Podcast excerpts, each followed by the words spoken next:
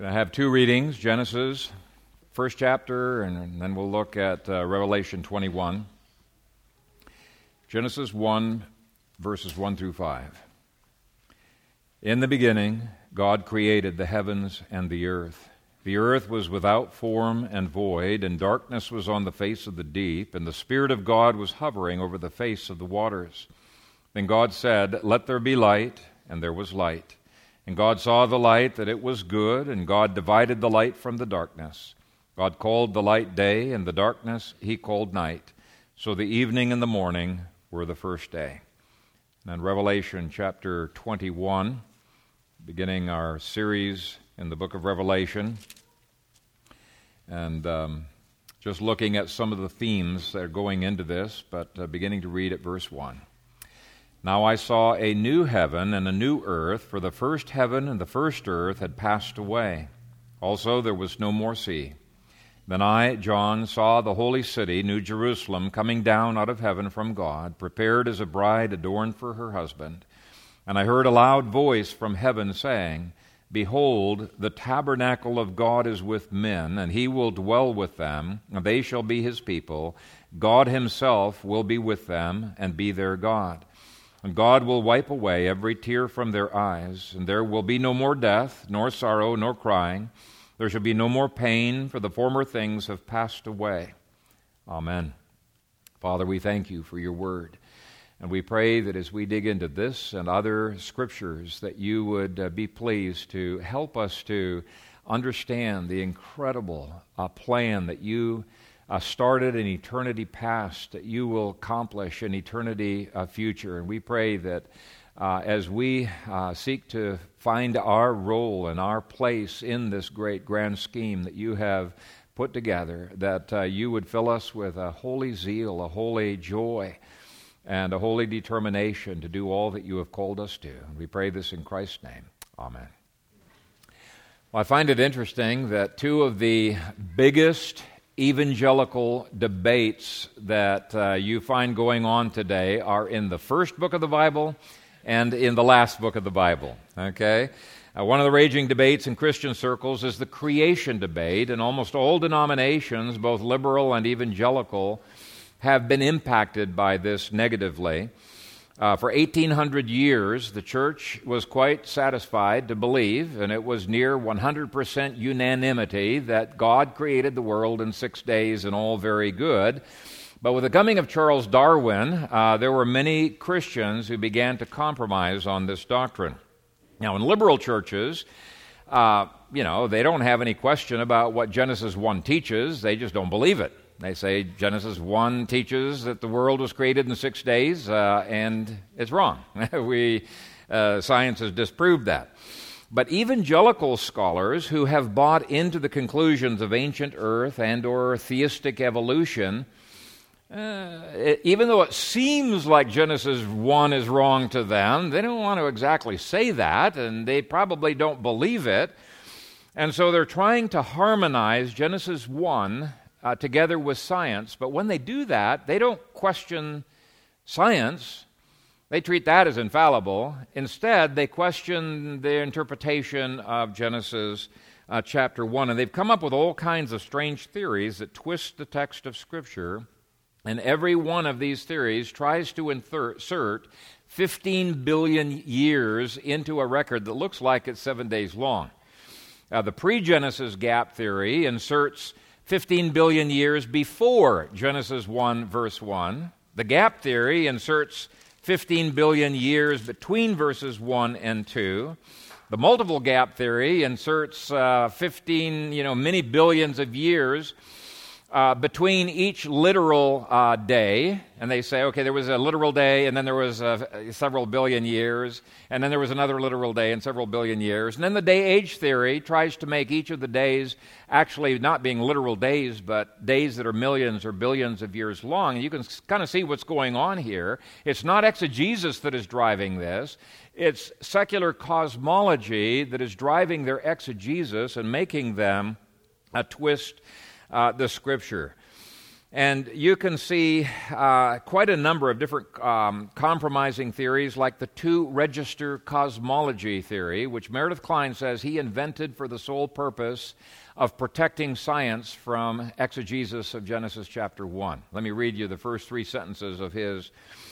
Uh, and this has influenced so many scholars and so many different denominations. But he says to rebut the literalist interpretation of the Genesis creation week propounded by the young earth crea- uh, theorists is a central theme or concern of this article. At the same time, the exegetical evidence adduced also refutes the harmonistic day age view. The conclusion is that the scientist is left free of biblical constraints in hypothesizing about cosmic origins. He says the whole purpose of writing this article is to make it clear that, quote, the scientist is left free of biblical constraints. But of course, that's exactly what these other theories are trying to, uh, to do. Um, there's theories like moderate concordism, the pictorial day theory, the dream theory, progressive creationism, the framework hypothesis, and I've got a listing of 21 different weird theories out there that are trying to reconcile 15 billion years uh, with this record, and it, it's enough to make the average head spin. Some of them are extremely complicated theories. Be on guard against any teaching that doesn't make sense until you close the Bible. okay? um, and it really doesn't have to apply to creationism, it can apply to any area of uh, theology. Uh, you know, you need to be on guard if you're reading in a passage and say, wow, that sure seems like patriarchy, and then you read your famous, uh, your favorite feminist article, and you read that and say, oh, yeah, the Bible's really feminist. And then you open up the Bible again and say, whoa, wow, that's confusing. That sure looks like patriarchy. Well, quit closing the book, right? Quit closing uh, the, the, the Bible. Uh, be on guard against any teaching, whether it's the weird views of creationism, feminism, eschatology, law, gospel, whatever, that uh, doesn't make sense unless you close the Bible and just read their book. There is something perverse about the notion that you cannot understand the Bible unless you read it through the secret grid of expert A. And actually, one scholar told me hey, uh, the, the grids of experts A, B, C, and D are all equally valid. The only thing that he was offended by was my statement that it's quite obvious that God made the world in six days. He was dogmatic that I could not be dogmatic. Okay? But that is to rob the children of their spiritual food. Christ said, Man shall not live by bread alone, but by every word that proceeds out of the mouth of God. He didn't intend the Bible to be only read by experts, and that includes the book of Revelation. Okay? Be skeptical of anything that doesn't make sense till you just close the Bible and read what they're doing. If you open the Bible, you get confused again. Okay, there's something wrong going on there. Let the Scripture interpret the Scripture. Paul praised the Bereans for checking out everything that he taught from the Scriptures. Everything. Well, that implies that Paul was glad that they had an open book. And it implies he believed they could understand what the Bible had to say, right? So, if it's properly taught, as Paul properly taught it, people ought to be able to understand it. Well, over the next couple of years, we're going to be going verse by verse through the book of Revelation, and it is a book that has far more interpretations of it than Genesis 1 through 2 do. Thankfully, the Apostle uh, John uh, really helps us out. In the first 11 uh, verses of Revelation 1, he gives us a whole bunch of rules of interpretation so that we won't get messed up. And we're going to be spending probably a couple of weeks looking at those uh, hints that he gives us of where he's going. By the way, he ends the book with some how to read the book uh, ideas and hints uh, as well. But those uh, verses are very foundational, and if you really take those first 11 verses seriously, it's instantly going to weed out a whole bunch, dozens of false interpretations of the book of Revelation. Now, today I want to look at Genesis and Revelation and how they fit together. They form bookends for the Bible, and the two books cover almost every subject known to man. Genesis shows the beginnings and shows the mess that happened uh, to those beginnings, and Revelation shows the transformation that redemption brings to this old planet, progressively restoring it and eventually producing a new heavens and a new earth at the second coming of Christ. It's really a beautiful finale to the beginning of the Bible. Revelation finishes what Genesis begins. Now, that brings up the need for this introductory sermon. I already mentioned that there are all kinds of differing views of Genesis chapter uh, 1 that try to insert billions of years into that history.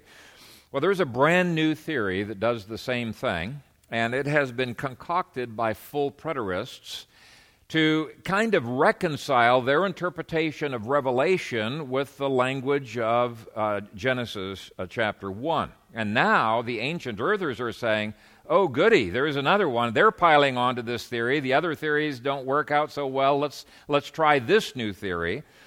And let me explain, first of all, what full preterism is. Over the next couple of years, we're going to be interacting with quite a few different views on Revelation, and I want to make it as crystal clear as I can the distinction between my view of partial preterism and the heretical view of full preterism. Okay? If you have studied grammar, you know that the preterist tense is the past tense of a verb, the preterist tense. So preterism refers to prophecies that have been fulfilled in the past, like Christ's birth and his life and his death and his resurrection. Uh, Christ is not going to be crucified in the future because that's a preterist, a past tense uh, prophecy. It was fulfilled in the past. Now, all Orthodox Christians are partial preterists on the Bible as a whole. Okay? Uh, if they believe that the Messiah was born, lived, died, and rose again, they're partial preterists. Some prophecy has already been fulfilled. But where the term full preterist versus partial preterist is important is not on the Bible as a whole, because that doesn't really distinguish a whole lot. It, it comes into play on specific passages of Scripture. For example, I am a partial preterist when it comes to Matthew 24 through 25. That's the Olivet Discourse, because I believe only the first 36 verses of chapter 24 have been fulfilled. All of the rest is way off into the future. Whereas full preterists say, no, every bit of Matthew 24 through 25 has been fulfilled, including the last judgment and, and including the separation of the sheep and the goats and of casting them into hell and the others into to heaven. That's all been fulfilled in the past. I am a partial preterist when it comes to 1st and 2nd Thessalonians because each of those books has some references to the second coming. Full preterists say 100% of 1st and 2nd Thessalonians has been fulfilled in the past. I'm a partial preterist when it comes to 1 Corinthians 15. They aren't. When it comes to Revelation, I believe that the first 19 chapters of Revelation refer to something that was uh, primarily uh, uh, in the past, and yet the last uh, chapters uh, deal with a lot of things that are yet future and yet, the full preterist would say no, 100% of the book of Revelation was fulfilled in the year 70 AD. So it's on those passages where the, the terms full preterist versus partial preterist uh, come, c- come to play. So hopefully, it helps you to understand the definition of terms. Now, most Orthodox Christians agree with full preterists that 70 AD is a very, very important date. It was the closing of the Old Covenant age. Hebrews 8, verse 13 says that the new covenant, quote, has made the first obsolete. Now, what is becoming obsolete and growing old is ready to vanish away. Hebrews was written in 66 AD, and within three and a half years, the temple would be destroyed with the priesthood sacrifices, ceremonial law, all of the other distinctively Levitical, distinctively Jewish things that were associated with the Old Covenant that were done away with. Okay, never again to be uh, resurrected. It was ready to vanish away. So Hebrews and many other books in the New Testament indicate that 70 AD is very critically important. But these full preterists claim that the Bible says nothing about history after 70 AD. In fact, they go further. They say there is no prophecy in the whole Bible that is yet to be fulfilled. There's no future second coming. That happened in 70 AD, they say. They say there's no future resurrection of our bodies. Now, the New Testament's quite clear. A coming of Christ in judgment spiritually did happen in 70 AD. We're not questioning that at all, but he did not physically, with his body, come down to planet Earth. That's the second coming, that's yet future. And in recent years, a whole bunch of evangelical evolutionists and full preterists have joined forces and they've developed resources on the web to teach people about this marvelous hermeneutics that can help you to understand not only Revelation and Genesis, but a lot of other passages in the Scripture as well. Some people call this uh, new hermeneutics, they call it covenant creation. Some call it Genesis apocalypse. And there are some other uh, labels for it, but the upshot of this theory is that Genesis 1 is actually not talking about the creation of the physical universe at all. Uh, the, the cynic in me, you know, says, uh, you know, why in the world would they be holding to something so weird as, as, this? They say that the trees, the sun, the moon, the fish, those are all apocalyptic symbols of the Old Covenant. It's setting up the Jewish Old Covenant and revelations about the deconstruction of the Jewish Old Covenant. Why would they believe something so obviously wrong?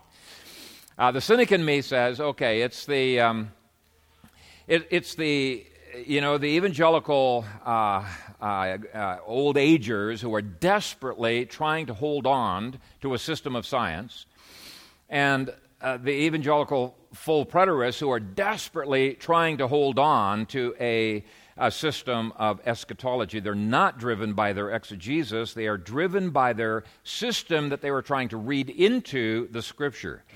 But they claim that's not true. That's not true, Phil. They say that they are driven by the text of Scripture and by hermeneutics to this position. They say this is actually in Genesis chapter 1, and actually the whole book of Genesis and Revelation, it's a totally different kind of literature. And what kind of literature do they believe that the text really is? Well, they claim that both Genesis and Revelation are apocalyptic literature.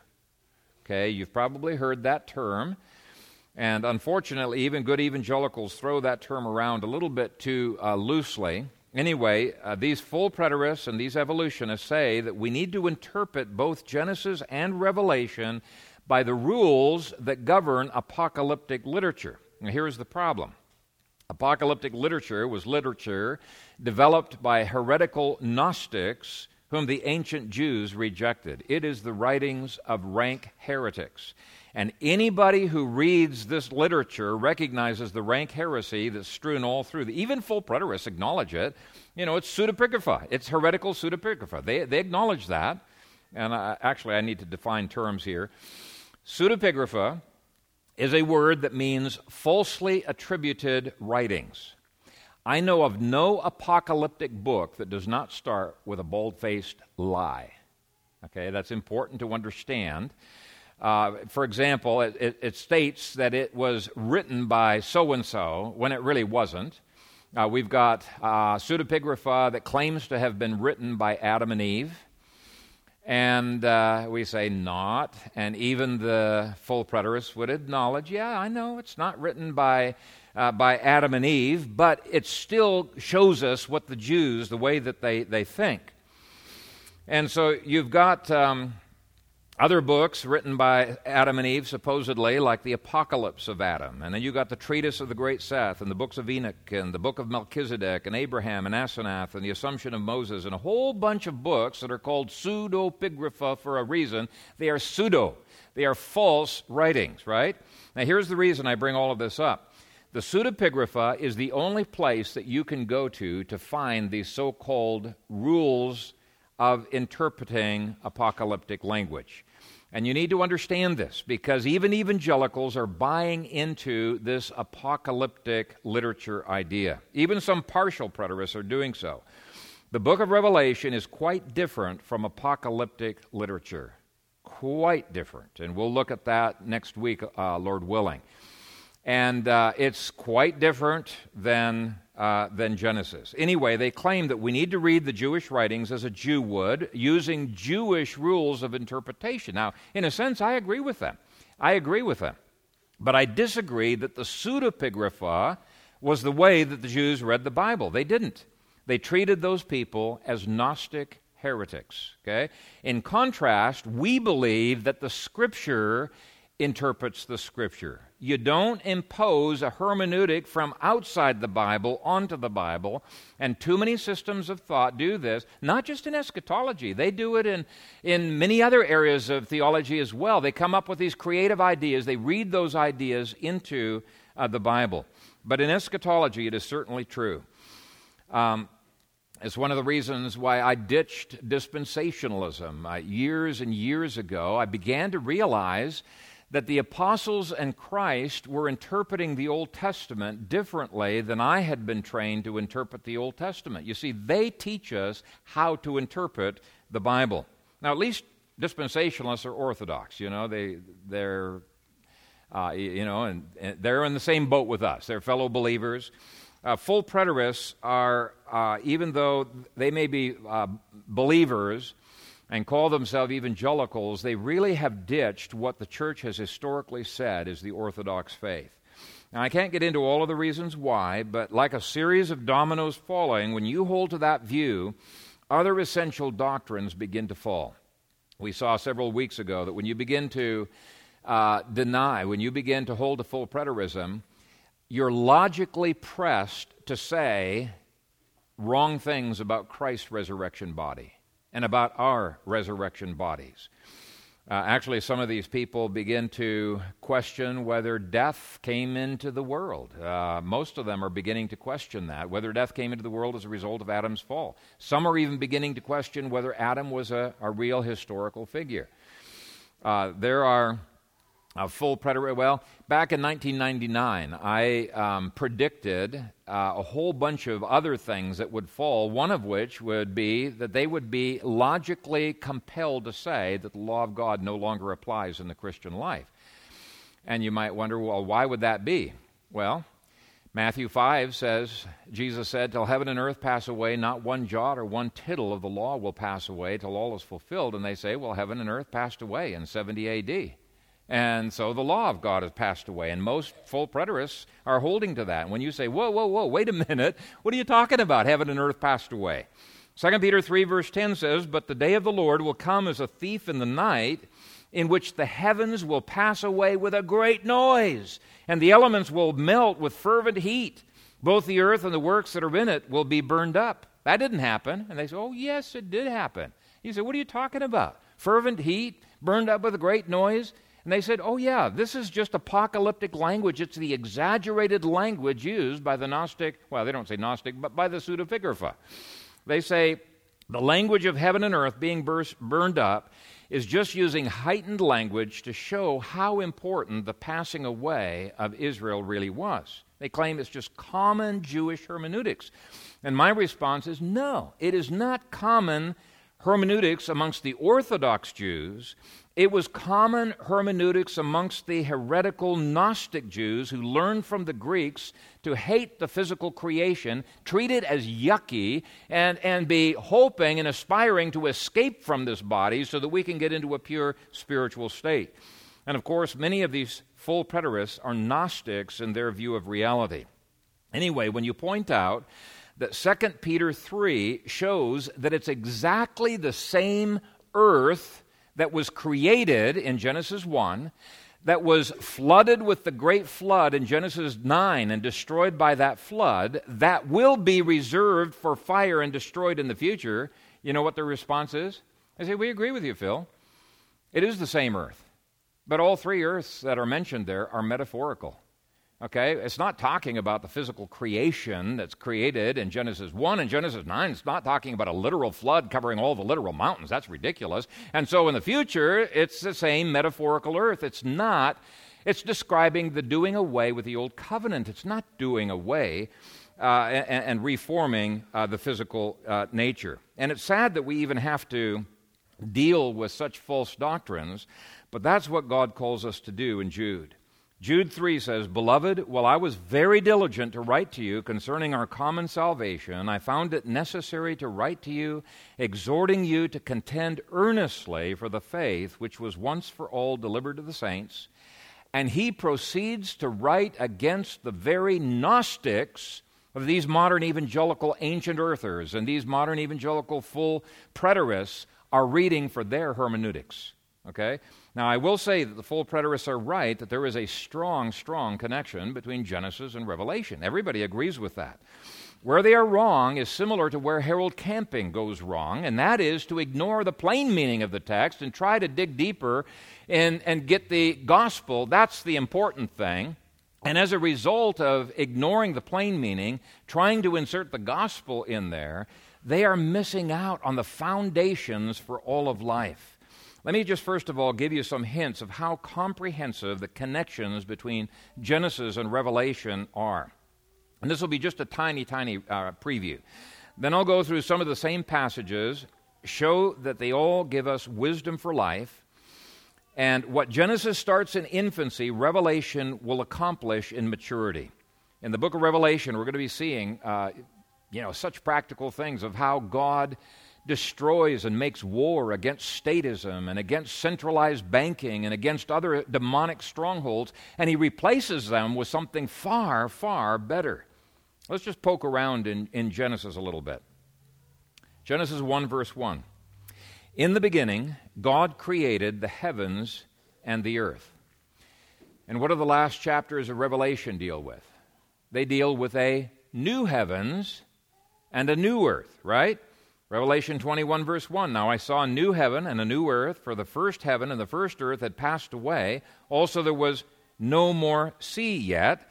And yet, Revelation 20 through 22 shows that there's some connection between the old heaven and the old earth. It's a renovation, and of course, that's exactly what Romans 8 says. Romans 8 says this current physical creation is groaning and travailing, waiting for its own redemption, which corresponds with the redemption of our bodies. And it points out that just as there is some connection between our old bodies and the far more glorious resurrection body, there's some connection between this old creation and a far more glorious, renovated uh, creation. But this brand of full preterism, and not all full preterists hold to this, by the way, but this brand of full preterism, they're not interested in that. They don't care about the physical creation in Genesis 1. They are Gnostics, okay? But the verse I just read from Revelation had a reference to no more sea. And that stands in contrast to verses 2 and 6 of Genesis 1. See, when God made the heavens and the earth at the beginning, the earth was nothing but sea. It was one gigantic, shoreless ocean, right? And yet, at the end of time, he says it's going to be without uh, a sea. Very, very interesting. Though verse 1 shows a beginning to time, mass, space continuum that God created, Revelation shows that there will be no end to it. There is a beginning, but there will be no end. And as I go through the verses again in a little bit, I'm going to show that there's no end to time e- either. We will always be creatures who are subject to time, mass, space continuum. But redemption will impact all of those things in astounding ways. Genesis 1, verse 2 The earth was without form and void, or empty. Revelation shows paradise restored and an incredible beauty in the earth. The earth filled with righteousness, filled with the knowledge of the Lord. It's no longer void, it's no longer empty. Uh, Genesis 1, verse 2 And darkness was on the face of the deep. Now, Revelation ends with the final manifestation of the new heavens and the new earth, still having darkness, and I'll demonstrate that when we get to that book on, on another Sunday. Still having darkness, but there is no darkness in the New Jerusalem since God will be its light. In fact, the first source of light in Genesis was the Spirit of God hovering over the waters as the glory cloud. It wasn't until day four that God put light, light bearers to give creaturely light, but God Himself was the light in the first, uh, first three days. And He's going to be the light in eternity in Revelation 21 through 22. Uh, Genesis 1, verse 2 continues And the Spirit of God was hovering over the face of the waters. And in the next verses, that Spirit is energizing this planet, turning it from something ugly and unformed into something that is a beautiful earth, just as in the book of Revelation, it's darkness, it's demonic, there's evil, there's all kinds of fighting against Christ and against his people at the beginning of the kingdom. But what is the Spirit of God doing? He's working in the church and through the church, he's working in this world, gradually bringing this creation and transforming it and bringing beauty and freedom and dominion and glory out of the ashes. And the book ends with the Holy Spirit giving an invitation to anyone to come to the living waters that bring this kind of change. It is the gospel that changes that, and with that we agree, but we go way further than they do in terms of their definition of the gospel, and we show how extensive the gospel really is. Jesus has to redeem even the physical creation because it was impacted by the fall. God will take away thorns and thistles. He will take away death. And yet, in contrast, many of these full preterists say, oh, death was natural. It didn't come into the world as a result of Adam's fall. It was here for billions of years before Adam's fall. And they want to die to get rid of what one guy called our carbon based bodies. It's a Gnostic view of redemption. It flies in the face of all Jewish orthodoxy and the history of all Christian orthodoxy. And I won't take the time to show all of the other parallels between Genesis and Revelation, but I do think that Chilton's book, Paradise Restored, gives a very nice introduction. But I will hasten to give one little correction, one little caveat to that statement, that endorsement of Chilton's book. And that is, yes, I agree with him that the material in Genesis produces all kinds of symbols in the book of Revelation, but that does not mean that those symbols do not have a literal earthly reference. Too frequently, Orthodox, good, partial preterists take an either or approach. It's either literal or it is a symbol. No, it doesn't have to be either or. For example, the rock that Moses struck in the wilderness, was it literal or was it simply a symbol? We say, well, it's obviously both. It was a literal rock in the wilderness that was a symbol of, of the, the, striking of Christ and the pouring out of the Holy Spirit. It doesn't have to be either or, it can be both and. And uh, we're going to be seeing in the book of Revelation that God literally causes things to happen to the sun and moon in 70 AD and to the land and the water in miraculous ways. Why? To show the massive changes that are taking place as the old covenant is completely ushered out and the new covenant begins to, to, to, to, to grow. You see, the new covenant started in 30 AD, the old covenant ended in 70 AD, but there's this 40 year transition that's a very important transition that Hebrews uh, talks about. But anyway, those symbols in Revelation are still literal historical realities. And all you have to do is open up the history books of the first century. These are histories written by Jews and Romans who were eyewitnesses of that seven year tribulation. And you will see that the sun literally did turn dark without a lunar eclipse, right in the middle of the day, pitch black. And the sun very literally did turn red blood, uh, uh, blood red, I should say. And um, there were literal signs in the heavens, like a sword that hung over Jerusalem for months on end. And there were literal earthquakes and literal blood up to the horses' bridles in the Jordan River. And uh, there was literal fire and blood falling out of the sky and just making the, the, the, the, the ground gross. I mean, the Roman historians, they tell you about this. They were freaked out by it. They didn't know what in the world was going on. Uh, but anyway, they literally happened, but they were also prefiguring a, in the spiritual realm something massive that had changed. It's not either or, it's both and. And I think that Chilton, Bahnsen, and Morecraft sometimes miss that as good and as wonderful as their books and their tapes are. But what I, want to show now is that God created the very physical universe that the Gnostics so detested. And He called this physical universe good. He called cockroaches and trees and fish and birds good. Now, some full preterists will say, Why would I even want this body back? I hate this body. Why would I want a renovated earth? Okay, they're Gnostics in their view uh, of redemption, and yet we say we want it back because God declared it to be good, right? And the fall impacted it in, Revel- in Genesis chapter 3, and redemption is going to impact the same thing. As the Christian hymn, Joy to the World, words it, God's grace will transform this world far as the curse is found. And the apocalyptic interpretation of Genesis misses out on the enormous extent to which Genesis speaks, and therefore the enormous reach of the gospel to even physics. Henry Morris delights in pointing out that the book of Genesis is the foundation for every discipline known to man, for education, science, economics, mathematics, you name it. I think one of the best uh, books that I've read of Gary North's on economics is actually his commentary on Genesis. He's written a bunch of fabulous economics commentaries. But boy, that commentary has got some really, really interesting stuff in it. Genesis is absolutely key to understanding geology. And of course, the creation science movement has done a fabulous job of drawing out some of those implications.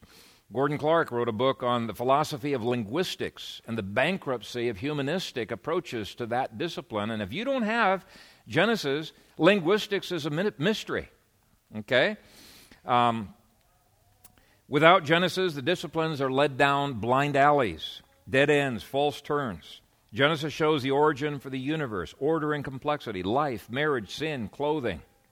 Yeah, even things like clothing. Where, why do we wear clothes? Genesis tells you why we wear clothes. It even defines what is modest clothing and what is not modest clothing. Um, Genesis gives fascinating insights on the study of government, culture, nations, sales, management, so many other things. And to me, it's a tragedy that so many people translate the whole New Testament without ever translating the book of Genesis. You don't understand the New Testament without Genesis. Okay, the, the two have got to go together. When you begin to realize how much is at stake in the book of Genesis, you can understand why Satan has done everything in his power to discredit that book so that we will not believe it. It is a book that we should not neglect, and Revelation is a book that we should not neglect. And what I want to do for the remainder of the sermon is to just skim through a few key concepts that set the tone for the rest of the Bible. Let's uh, do Genesis 1 1 again. In the beginning, God created the heavens and the earth. Now, we're off to a fantastic contradiction to modern science right off the bat uh, because uh, atheistic science said that there was no beginning for time, space, and matter. This says there was. Okay? Modern scientists say no. Time's always been there, space has always been there, uh, matter has always been there. But uh, think about those first three words in the beginning. Now, if God was subject to time like we are, and there are theologians, by the way, who have uh, said that. Uh, Oliver Buswell was one of the better ones. You got the openness of God theology people who are way worse. Uh, uh openness of God theology people say God cannot know the future except for what he generally plans, but he can make mistakes. He cannot foreknow the future. Why? Because he is subject to time. Time is an attribute of God. That is heresy. It's rank heresy. Only creatures are subject to time. It's one of the key things that distinguishes us from God.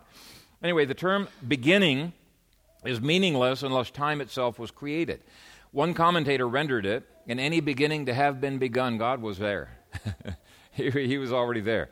God created time, and all of creation will be forever subject to time. Now, when you get to Revelation, you're going to read some commentaries uh, that will say on one of the phrases in there, the, the King James renders it, and time will be no more, and they've interpreted it, huh, we'll no longer be subject to time at that point. Well, that's not what the Greek means, and it's not what the King James originally meant either.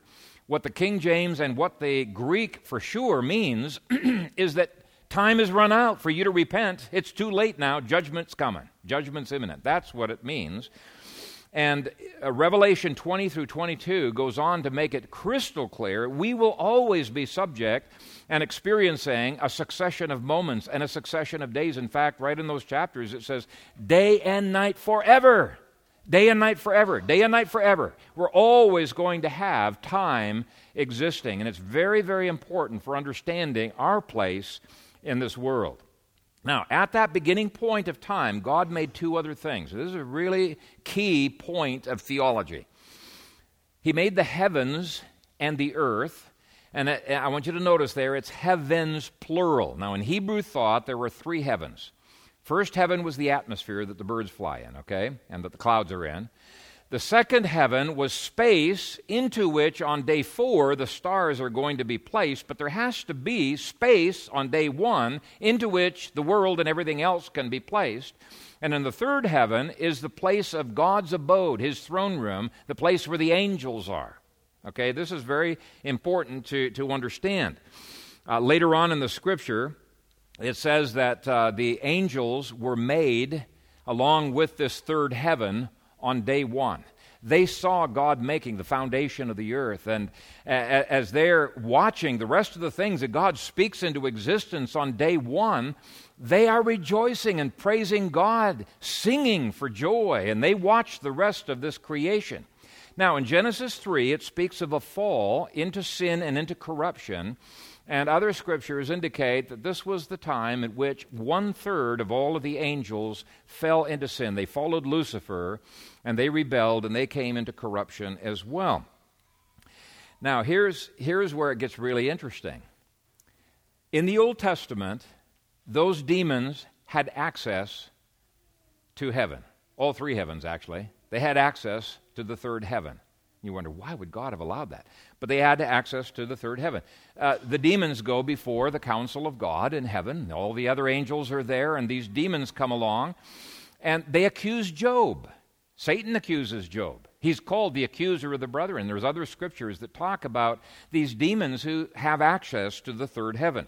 So, in terms of bookends, Revelation says that demons were not cast out of heaven until the old covenant was ended.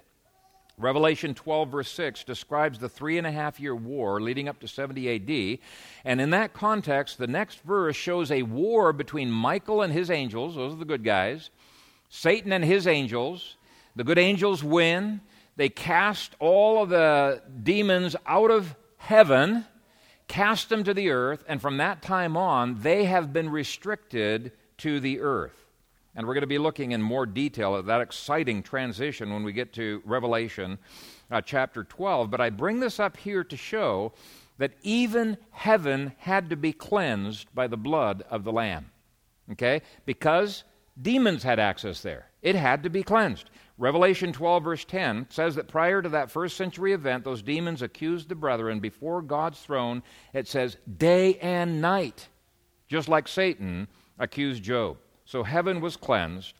And the point is that there isn't anything in this entire universe that doesn't have to be either redeemed by God's grace or destroyed by his wrath. So, Revelation 12 shows a marvelous transition because now, for the first time in post fall human history, God's will is perfectly being done in heaven. Perfectly. There are no more imperfect beings, no demons in heaven anymore. Now, what do we pray in the Lord's Prayer? Thy kingdom come, thy will be done on earth as it is in heaven. How perfectly is God's will being done in heaven? Perfectly. So, what we are doing in that astounding prayer is we are saying, Lord, we want your majestic kingdom, your perfect kingdom, to be invading planet Earth, to come into Earth more and more, to be transforming this earth uh, into the image of your Son, and we want your will that is perfectly being done in heaven to be done more and more on earth, just as it is in heaven. That's a glorious, glorious prayer that we can be praying, and that's the trajectory of the book of Revelation. The trajectory of sin in Genesis is to defile everything, including heaven. The trajectory of the gospel in Revelation is that it cleanses everything, including heaven and earth. Is this not exciting stuff? I mean, for me, I just get goosebumps when I look at stuff like this. So, the first heaven, the second heaven, the third heaven, they're all created in Genesis chapter 1. They serve man in Genesis chapter 2. They are corrupted by the fall in Genesis chapter 3. They are promised to be restored in the remaining chapters of Genesis. And the last book of the Bible shows that grace reaches and transforms it all. This is in such stark contrast to the Gnosticism of full preterism that minimizes the importance of the physical creation. It is important. God declared it all good in Genesis 1. He will make it all perfectly good in Revelation chapter 22. In any case, Henry Morris points out that Genesis 1, verse 1, talks about God's creation of the space, mass, time universe. And this verse is therefore the foundation for science. When you understand how intimately involved in each other those three components are, and how you cannot understand the one without understanding the others and their relationship, this verse is very, very scientifically profound. But scientific process of discovery and dominion itself gets corrupted in Genesis 3 and following. And science needs to be redeemed. And the last chapters of Revelation shows that we're going to be taking dominion, and there are hints we're going to be even engaging in science and uh, engineering, probably, and stuff like that throughout eternity. So, are you beginning to catch a glimpse that there are all of these interconnections between Genesis and Revelation? He goes on to say in Genesis 1, verse 2 the earth was without form and void, and darkness was on the face of the deep, and the Spirit of God was hovering over the face of the waters. Now, it, it probably should be mem- mentioned that even though starting a sentence with and is not grammatically proper in English, even though those grammars are beginning to change and people do it all the time, in Hebrew it's perfectly proper. Okay, they, they start with and all the time. And the special grammatical use of the ands that occur over and over in Genesis chapter 1 is called the waw consecutive, W A W. Waw consecutive, because the, the Hebrew word waw is and, right? But this particular use of the and is a grammatical form called the waw consecutive, which means this is a historical sequence. And um, means this happened, then this happened. Now, why is that important? Well, it contradicts most of the false views of creation, uh, like the day age theory. It means that verse 1 is not a title that describes everything that happened in chapter 1, as the day agers claim. It's not a different definition of the word day. They say, hey, verse 1 starts off with a, a view of day that's more than one day. It, it includes everything that happened in the, in the first seven days. I said, no, it's not. The waw consecutive shows verse 1 happened, then verse 2 happened, then verse 3 happened. It's not a summary of everything that happens in that chapter. And so that waw consecutive that goes all through this chapter shows this is standard history. It isn't apocalyptic, it isn't poetry, it isn't framework, it isn't dreams, it is history. The grammar shows that. Notice also that one of the first things that God created was darkness. Ain't you kids scared of darkness? God created it. He's in total control of it. But He created darkness. Scripture says God is light. So, for there to be any darkness in existence at all before uh, in creation, God, it had to be created. Okay, darkness is part and parcel of the created space, mass, time universe. If God was all there was before day one, if there was no space or universe into which stars would be placed, then all that existed before Genesis 1, verse 1, was the perfect God full of light and glory. And so, Scripture doesn't say that God creates light. Instead, it says God is light. He forms light. He is clothed in light, but he had to create darkness. Now, the, the Greek, uh, the Hebrew word for create there is bara. It means to create out of nothing. Okay, out of nothing. There had never been darkness before verse 1. Uh, the, and so, for darkness to be on the face of the deep, it had to be created. It had to have a good purpose. And it does. Now, other scriptures, like Isaiah 45, verse 7, let me quote that. God says, I form light. Okay, so God's forming, he's, he's taking light that's already in existence, he's just forming it, and create darkness. So he shapes the light that comes from him, but he created the darkness out of nothing. And it's a good thing that God created darkness because it protects us. It protects us. Scripture says we could not endure the brightness of God's presence for even a moment. We would be destroyed. So would the angels. The creation would flee away from his presence. God had to hide himself to some degree, obscure the light, and so the next verse shows God coming in a theophany. It's the only way God can safely appear to his creation. They would die otherwise. Last half of verse 2 And the Spirit of God was hovering over the face of the waters. Now, we can't get into all of the details of this theophany, but there's an entire chapter written by Meredith Kline in his book, Images of the Spirit. He's written a bunch of garbage, but that's a particularly good book. And uh, many later scriptures indicate that what was happening here with the Spirit hovering over the waters, it's exactly the same Shekinah glory, that glory cloud that led Israel in the wilderness. That's what was going on. Verse 3 Then God said, Let there be light, and there was light. I want you to notice that unlike verses 14 through 16, of Genesis 1, where God gives light through sun, moon, and stars, in this verse, it is God Himself who gives the light to penetrate the darkness. Now, day agers and framework hypothesis people, all of these guys, they say, oh, that's nonsense. You couldn't have light if you didn't have the light bearers. Until there's a sun, you can't have light, so it's obviously poetry. It's not really talking about any historical realities. And we say, nonsense. God can give light without light bearers. And uh, examples would be in the plagues on Egypt. He, one of the plagues was to put darkness upon Egypt all of the households of the Egyptians were in pitch darkness, but there was light in the dwellings of all of the Israelites. He's not talking about sun or candles or anything like that because it was a thick darkness that was over the Egyptians. It was a supernatural light that was in their midst. Exodus 10, verse 23. Uh, another example was God's Shekinah glory in the fiery pillar by the Red Sea, which gave darkness to the Egyptians gave light to Israel in Exodus chapters 13 and 14. Psalm 104, verse 2, describes this time when the Spirit of God was hovering over the waters, and it says, He wraps Himself in light as with a garment. And so I believe this light was the Shekinah glory of God Himself hovering over the waters. Verse 4 And God saw the light that it was good, and God divided the light from the darkness. God called the light day, and the darkness He called night. So the evening and the morning were the first day. Now, God is very, very careful to define his terms. The first time that the word day is used in this chapter, it's used to define it in a very literal way, just like we would use it.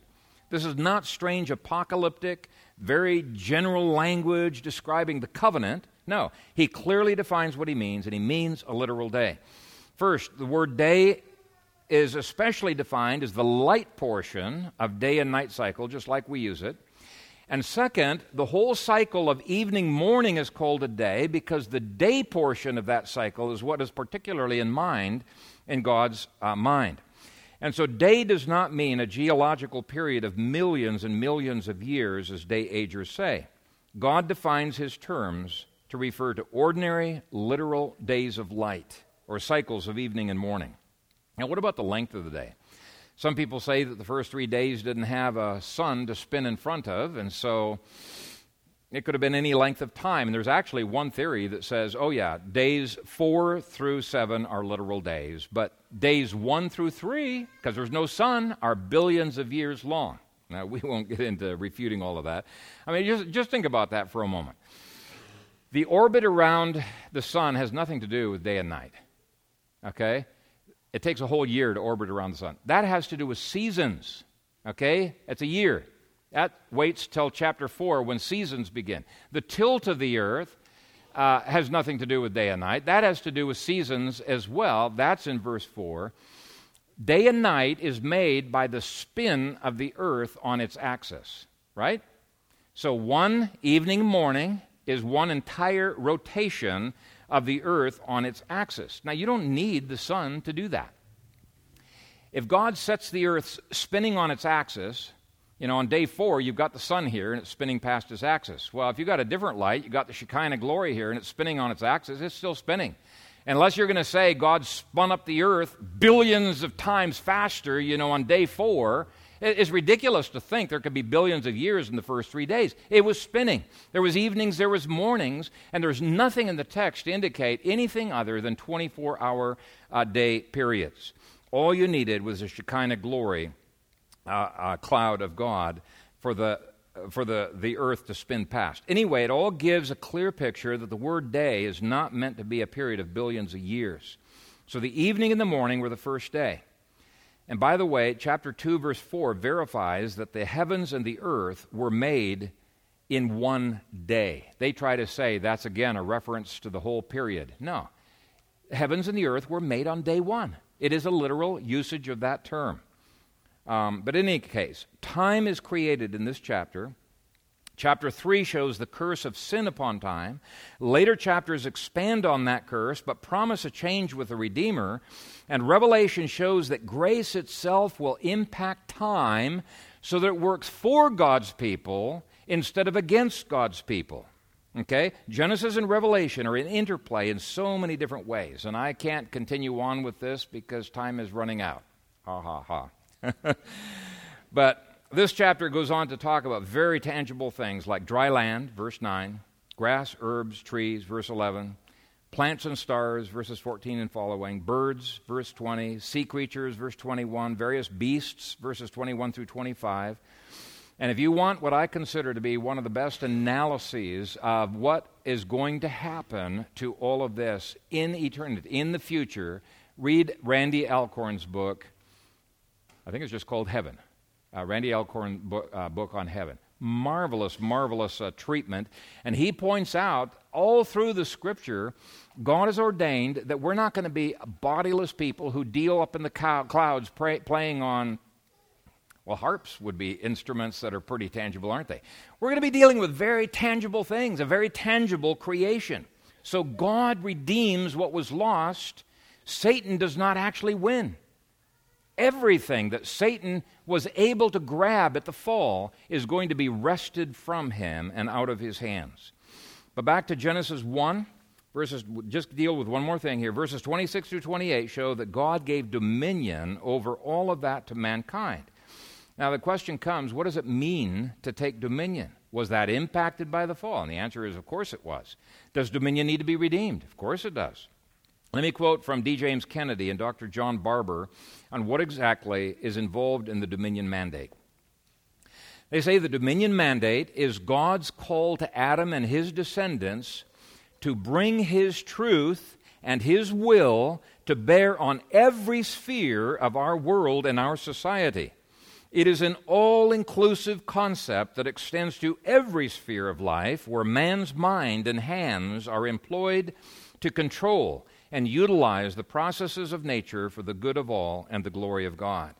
The church must see in this command its role in shaping every area of life according to God's will, including politics, the fine arts, science, law, medical ethics, and more. Unquote. So, dominion involves stewardship, study, exploration, managing, planning, rationing, apportioning, starting work, resting from work, categorizing, improving, using this creation to God's glory. We cannot be passive. That's what sin has caused us to do. We are just passive, but we cannot passively allow uh, the creation to order itself. That's the exact opposite of the dominion mandate. You know, some of us in, uh, that, that, are in the, the full quiver movement, we tend to be way too passive. You know, somebody has scarred fallopian tubes and they say, oh, no, I got to trust God on this. I can't go to the doctor to try to get pregnant. No, that's part of dominion.